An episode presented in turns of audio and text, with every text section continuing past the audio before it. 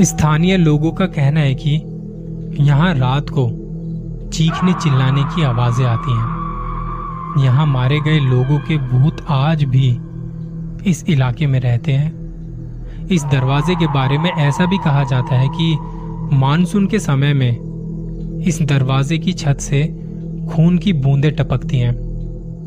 नमस्ते। एक और कहानी के साथ आपके समक्ष आया हूँ।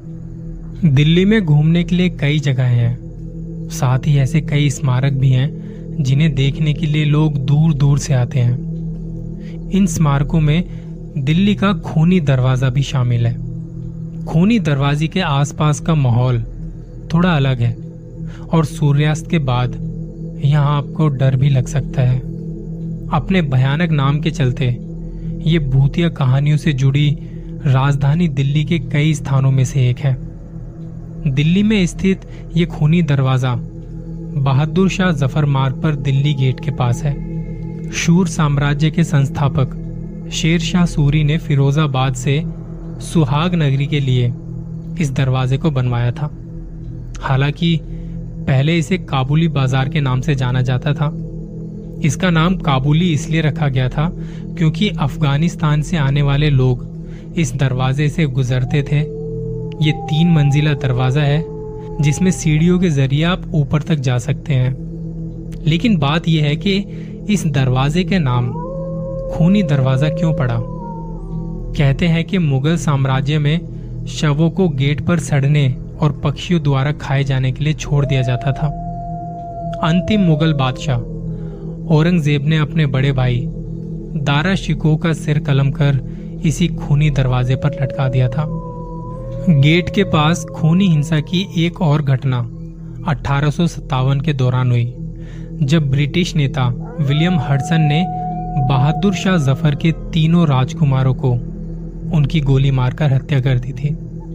इन राजकुमारों में बहादुर शाह ज़फ़र के बेटे मिर्ज़ा मुगल, मिर्ज़ा सुल्तान और बहादुर शाह ज़फ़र के पोते अकबर शामिल थे। बहादुर शाह ज़फ़र ने अपने तीनों राजकुमारों के साथ हुमायूं के मकबरे में शरण ली थी। लेकिन अंग्रेज़ों को इस जगह के बारे में पता चल गया था। इसके बाद मुगल सम्राट बहादुर शाह ज़फ़र ने आत्मसमर्पण कर दिया था। इसके साथ ही अंग्रेज़ों द्वारा तीनों राजकुमारों को भी आत्मसमर्पण के लिए मजबूर किया गया था। तीनों राजकुमारों को बताया गया था कि उन्हें लाल किले ले जाया जाएगा और वहाँ उन पर मुकदमा चलाया जाएगा। और अगर उनका विद्रोह में योगदान साबित नहीं होता तो उन्हें मुक्त कर दिया जाएगा। लेकिन हुआ इसके बिल्कुल विपरीत। विलियम हडसन तीनों राजकुमारों को बैलगाड़ी से बांधकर लाल किले की तरफ़ ले गए थे, जिसके बाद देखते ही देखते वहाँ लोगों की भीड़ बढ़ गई। लोग राजकुमारों की तरफ़ बढ़ रहे थे, जिसे देख विलियम हडसन ने तीनों राजकुमारों को लोगों के सामने सरेआम गोली मार दी थी, जिसके बाद से इस दरवाजे का नाम खूनी दरवाज़ा रखा गया था। इस दरवाजे पर उन्नीस में विभाजन के दौरान इसी दरवाजे पर सैकड़ों शरणार्थियों की हत्या कर दी गई थी। स्थानीय लोगों का कहना है कि यहाँ रात को चीखने चिल्लाने की आवाज़ें आती हैं। यहाँ मारे गए लोगों के भूत आज भी इस इलाके में रहते हैं। इस दरवाजे के बारे में ऐसा भी कहा जाता है कि मानसून के समय में इस दरवाजे की छत से खून की बूंदें टपकती हैं। हालाँकि दावे को साबित करने के लिए वर्तमान में कोई भी सबूत नहीं है, लेकिन जो लोग कभी वहाँ गए हैं और किसी कारणवश वहाँ फंस गए या कुछ घटना हो गई तो उनकी कई कहानियाँ यहाँ से निकली हैं। कोई कहता है कि हमने वहाँ लोगों के रोने की आवाज़ें सुनी है। कोई कहता है कि लोग चिल्लाते हैं, मदद मांगते हैं। दिल्ली के एक सरकारी अस्पताल में काम करने वाले भूषण जी बताते हैं कि उनका आना जाना रोज का होता था वहाँ से। जब वो अस्पताल से अपनी ड्यूटी करने जाते थे या वहाँ से वापस आते थे।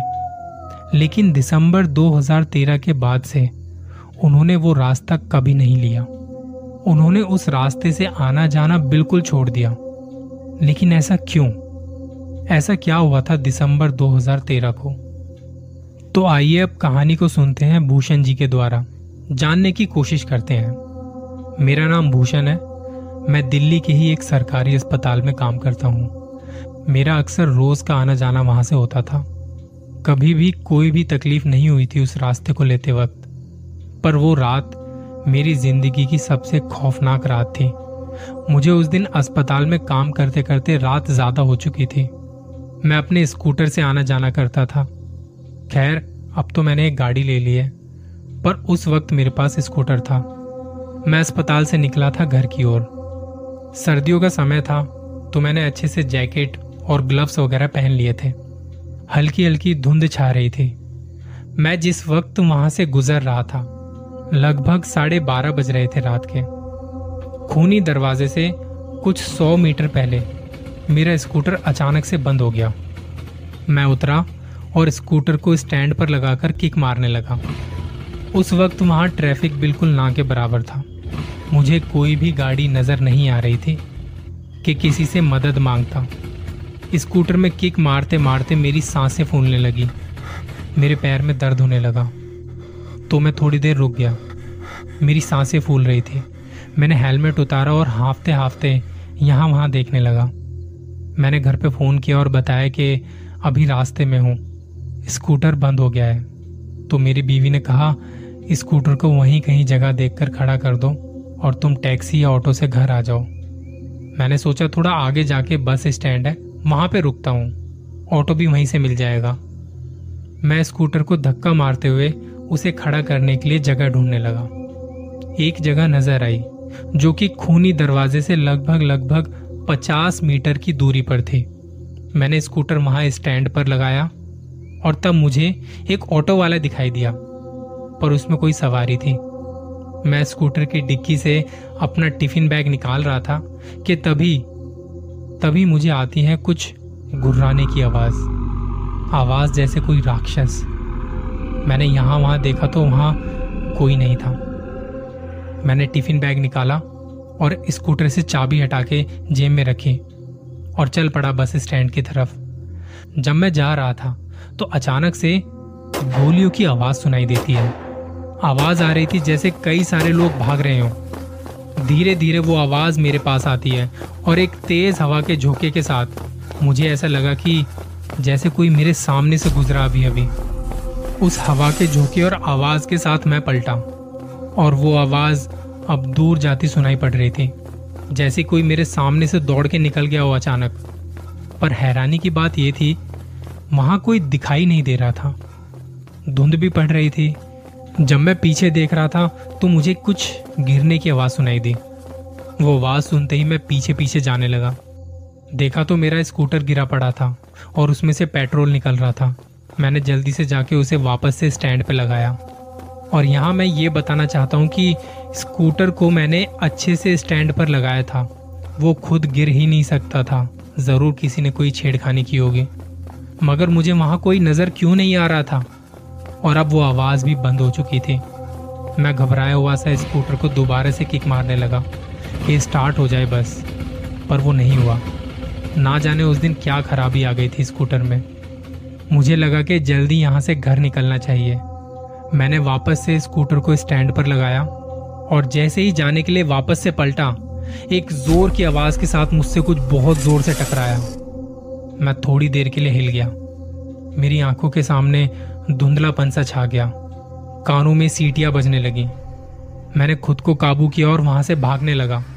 भागते भागते बस स्टैंड तक पहुँचा और थोड़ी देर में वहाँ पे एक ऑटो वाला भी मिल गया। उसने मुझे ऐसे हाँफते हुए देखा और पूछा क्या हुआ भाई साहब? मैंने कहा, कुछ नहीं। मैंने हाँफते हाँफते उसे अपने घर का पता बताया। उसने ऑटो स्टार्ट किया और हम घर की ओर निकल पड़े। रास्ते में कुत्ते भौंक रहे थे और उस दिन ऑटो वाले ने भी ज़्यादा पैसे नहीं लिए। घर पहुँचने के बाद भी सारी रात मुझे ठीक से नींद नहीं आई। सिर बहुत भारी हो रहा था।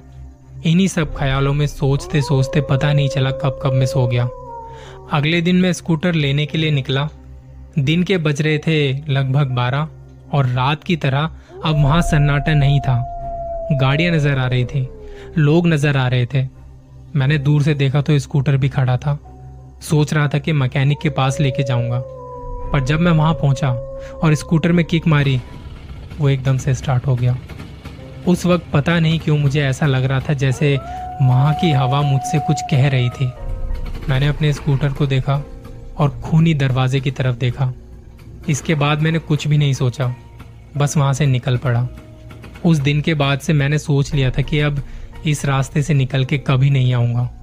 बहुत भयानक रात थी वो मेरे लिए। आज भी उस रात को याद करके मेरी रूह काँप उठती है।